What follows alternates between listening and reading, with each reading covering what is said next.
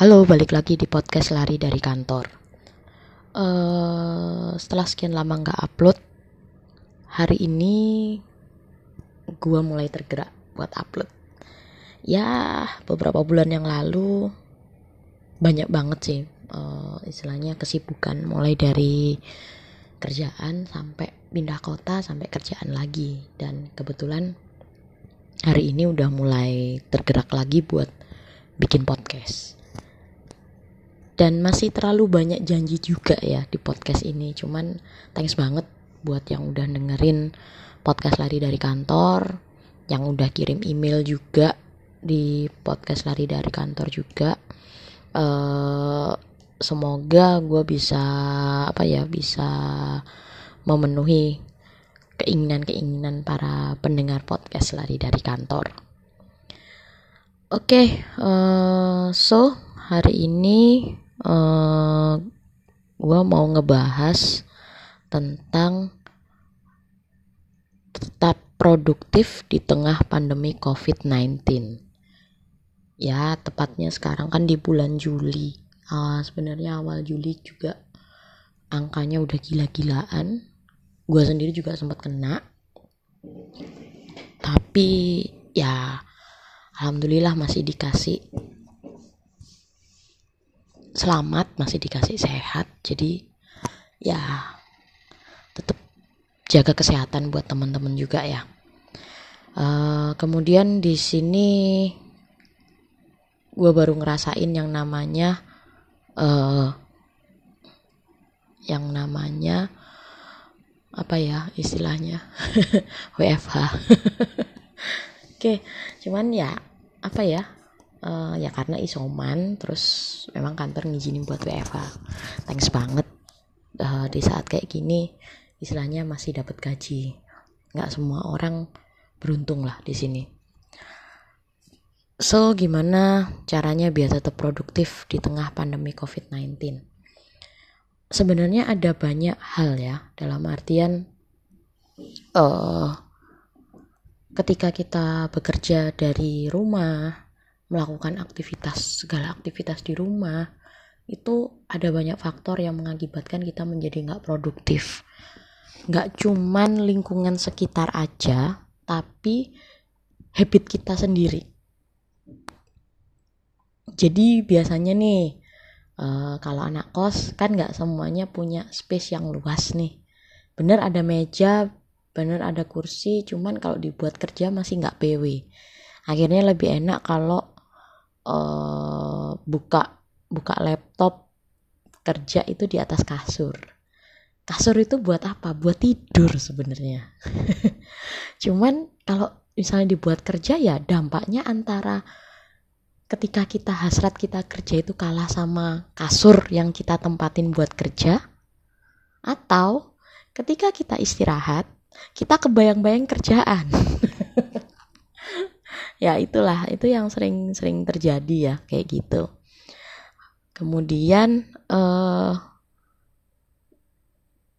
kenapa sih kok banyak banyak apa namanya dianjurkan buat melakukan uh, kegiatan aktivitas lebih banyak di rumah.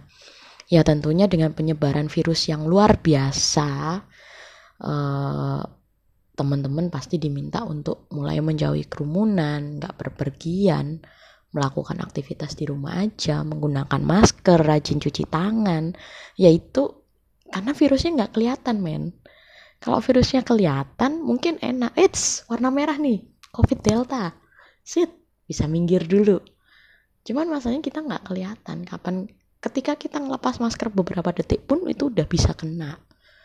Kita nggak tahu medan yang kita hadapi itu seperti apa. Makanya memang uh, usaha ya terbaik yang perlu dilakukan buat uh, perlu dilakukan adalah melakukan aktivitas di rumah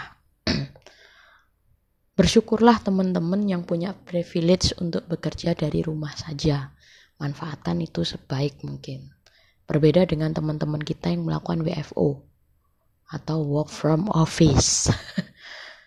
Di mana di situ mereka juga istilahnya pasti ada rasa kekhawatiran juga untuk apa ya untuk mereka apakah bisa tetap sehat, apakah mereka akan membawa virus ke keluarganya, dan lain sebagainya. Oke, uh, kemudian balik lagi ke menjadi apa istilahnya menjadi produktif ya, tetap produktif. Ternyata faktanya dengan melakukan aktivitas di dalam rumah banyak banget atau banyak orang yang merasa kurang produktif. Jadi istilahnya ya punya seribu ala seribu satu alasan lah yang yang apa istilahnya yang bisa bikin mereka akhirnya oh nanti dulu deh ngerjainnya. Kayak gitu. Oh bisa nanti bisa nanti deh. Dan ini terjadi pada semua orang. Nggak cuman yang kerja aja mulai yang sekolah daring. Itu pun mereka juga mera, apa ya merasa melakukan hal yang sama. Akhirnya apa? Orang tuanya harus teriak-teriak. Dek kerjain tugasnya. Dek masih ada kelas loh. Dek masih ada dan lain dak dek dak dek yang lain. Itu kalau yang daring. Kalau yang kuliah saya yakin yang kuliah kalau misalnya dia time manajemennya jelek pasti udah kelas seling terlambat. Kerjaan juga tugas-tugas mungkin udah mulai numpuk. Bahkan ujian bisa aja telat masuk ke zoomnya zoom meetingnya. Ada banyak hal. Kita semua punya punya apa namanya punya kekacauan masing-masing. Kita punya kekosongan masing-masing. Cara ngatasinnya gimana? Ya biasanya sih hmm, merasa kurang produktif itu dimulai dari perencanaan kerja yang kurang matang. Solusinya apa ya otomatis di situ kita harus melakukan rencana kerja dulu, membuat rencana kerja dulu. Simple aja. Bikin aja to-do list. Bodoh amat lah to-do list itu nanti bakal terrealisasi semua atau enggak. Karena memang tiap orang punya style yang berbeda-beda. Kalau saya bikin to-do list secara rinci nggak bakal kekerja nggak bakal tersentuh malah malah ngerjain planning yang lain. Biasanya saya cuman bikin target. Jadi dalam artian kalau saya pribadi karena saya bukan orang to do list jadi saya bikin target-target apa sih yang ha memang harus saya penuhin. Di situ saya bikin target eh, gimana akhirnya target ini yang akhirnya jadi orientasi saya dalam bekerja. Beda dengan orang yang to-do list. Orang yang to-do list harus menuliskan dia harus ngerjain apa aja. Targetnya dia harus sampai mana aja. Itu orang kalau yang to-do list. Jadi, so teman-teman punya style yang berbeda buat yang enak aja lah dengan stylenya teman-teman. Kemudian uh, untuk anak yang masih sekolah gimana? Biasanya kan kalau yang masih sekolah yang lakuin daring kuliah uh, kan punya jadwal tuh. Nah, setiap pagi sebelum memulai aktivitas untuk melakukan daring, buka dulu jadwalnya. Atau semalam waktu malam kemarinnya malam buka dulu jadwal pelajarannya, dicek tugas apa nih yang belum dikerjain. Besok ada ujian nggak? Dan lain sebagainya. Dan jangan males nyatet. Itu kalau buat teman-teman yang masih sekolah atau masih kuliah. Kemudian eh, berikutnya adalah banyak orang yang sering merasa uh, ada gangguan gangguan apa nih? Bukan gangguan makhluk halus ya neng ya. Jadi lebih pada gangguan uh, ya yang seperti saya sebutin tadi. Lingkungan. Sering merasa lingkungannya nggak kondusif nih buat kerja dari rumah. Ya mau nggak mau otomatis anda harus menghilangkan gangguan tersebut. Caranya gimana? Uh, macam-macam sih caranya. Mulai dekor ulang ruangan misal. Kemudian e, misalnya ibu-ibu yang bekerja nih anaknya atau mungkin bapak-bapak yang bekerja anaknya deket banget sama bapaknya ngajakin main terus uh, bisa dengan cara curi waktu dalam artian otomatis ketika nggak ada meeting kejar dulu nih kerjaan yang deadline-nya besok ini apa aja yang dibutuhin besok. Reporting apa aja. Dan sebisa mungkin bekerjanya lewat handphone atau smartphone. Jadi di situ uh, istilahnya nggak nggak apa ya nggak kelabakan juga nggak kedandapan juga. Anak bisa tetap main mental tetap sehat jadi masih aman kalau ada kerjaan yang istilahnya harus membuka laptop ya ya sudah beri pengertian ke anak. Kalau dia nggak mau ngerti ya simpen di dalam kotak penyimpanan deh. Nggak nggak bercanda. Uh, yang jelas kalau misalnya terjadi kayak gitu bisa mungkin intinya ambil waktu ketika anak tidur langsung buka laptop kerjakan dengan cepat. Satu sisi di situ melatih otak untuk bekerja secara efektif dan efisien. Kemudian uh, disiplin ya balik lagi. Yang paling terakhir adalah uh, menjadi disiplin. Dalam artian di sini adalah tuntut diri anda untuk membuat laporan terkait progres pekerjaan. Intinya adalah ketika kita sudah menuntut diri kita untuk membuat report otomatis kita punya tanggung jawab dong terhadap pekerjaan yang harus kita selesaikan. Minimal adalah dengan mengkomunikasikan hasil kerja kepada tim. Minimal ya. Kalau misalnya uh, anda atasan mau report ke siapa nih? Ke atasannya lagi. Kadang atasan lagi itu biasanya reporting kalau cuman pas meeting biasanya atau koordinasi. Buat anda yang sudah di posisi top manajemen ya bisa melakukan dengan mengkomunikasikan hasil kerja pada tim terus kalian staff gimana? Ya recokin aja atasan. Pak saya udah kerjain ini pak ini pak datanya seperti ini. Bukan cari muka ya tapi lebih kepada tanggung jawab kita atas kerjaan kita. Kan lebih enak kita melaporkan terlebih dahulu daripada ditagih laporan. Kalau ditagih laporan belum siap stres jadinya. Terkadang kondisi stres pun ya kita sendiri yang yang yang bikin kayak gitu. Jadi uh, mungkin dari yang gue sampein itu yang sering kali terjadi. Terus kalau misalnya nih uh, kerja kira-kira gimana ya?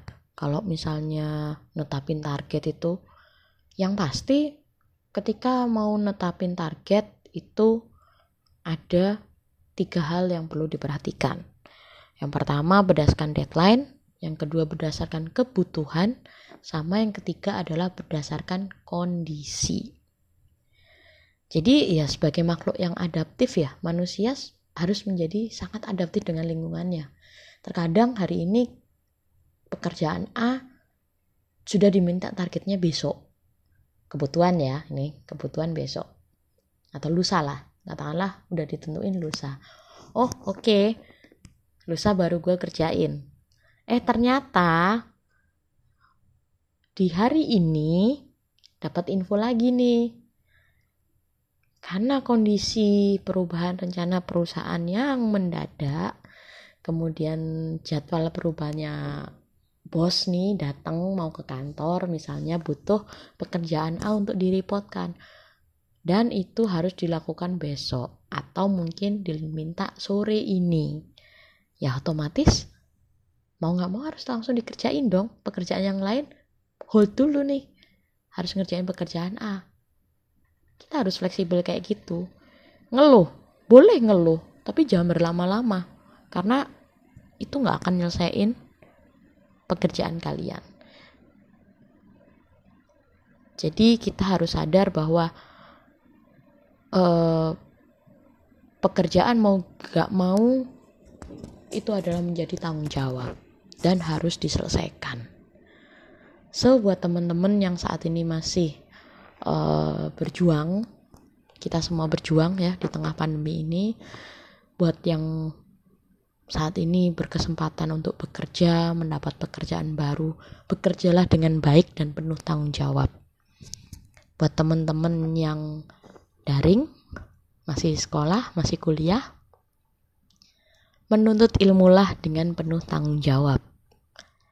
Kasihan orang tua pasti punya mimpi-mimpi dan kalian pun punya mimpi-mimpi juga yang ingin dicapai. Buat teman-teman yang belum dapat kerjaan, masih berjuang dengan bisnisnya, uh, saya doakan semoga diberi kelancaran, semoga diberi rezeki, semoga tetap sehat dan tetap dilindungi oleh Tuhan Yang Maha Esa oleh semesta.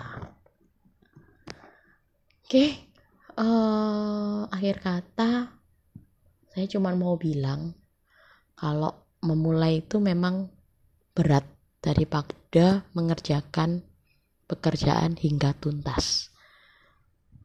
Namun, di situlah produktivitas dibutuhkan.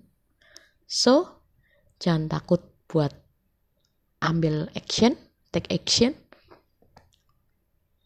Jangan takut untuk bercerita ketika teman-teman butuh tempat untuk berkeluh kesah, untuk cerita, gak apa-apa, cari teman yang bisa dipercaya. Karena di situlah cara kita untuk membuat mental agar tetap sehat. Mau gak mau memang psikis harus harus tetap dijaga untuk tetap sehat. So, teman-teman bisa ngikutin di IG lari dari kantor. Kemudian kalau ada kritik dan saran atau pengen apa topik yang pengen dibahas, bisa langsung kirim ke email di lari dari kantor at gmail.com. Oke, akhir kata, thank you buat yang dengerin. Uh, semoga podcast ini bermanfaat. See you in the next podcast. Bye bye.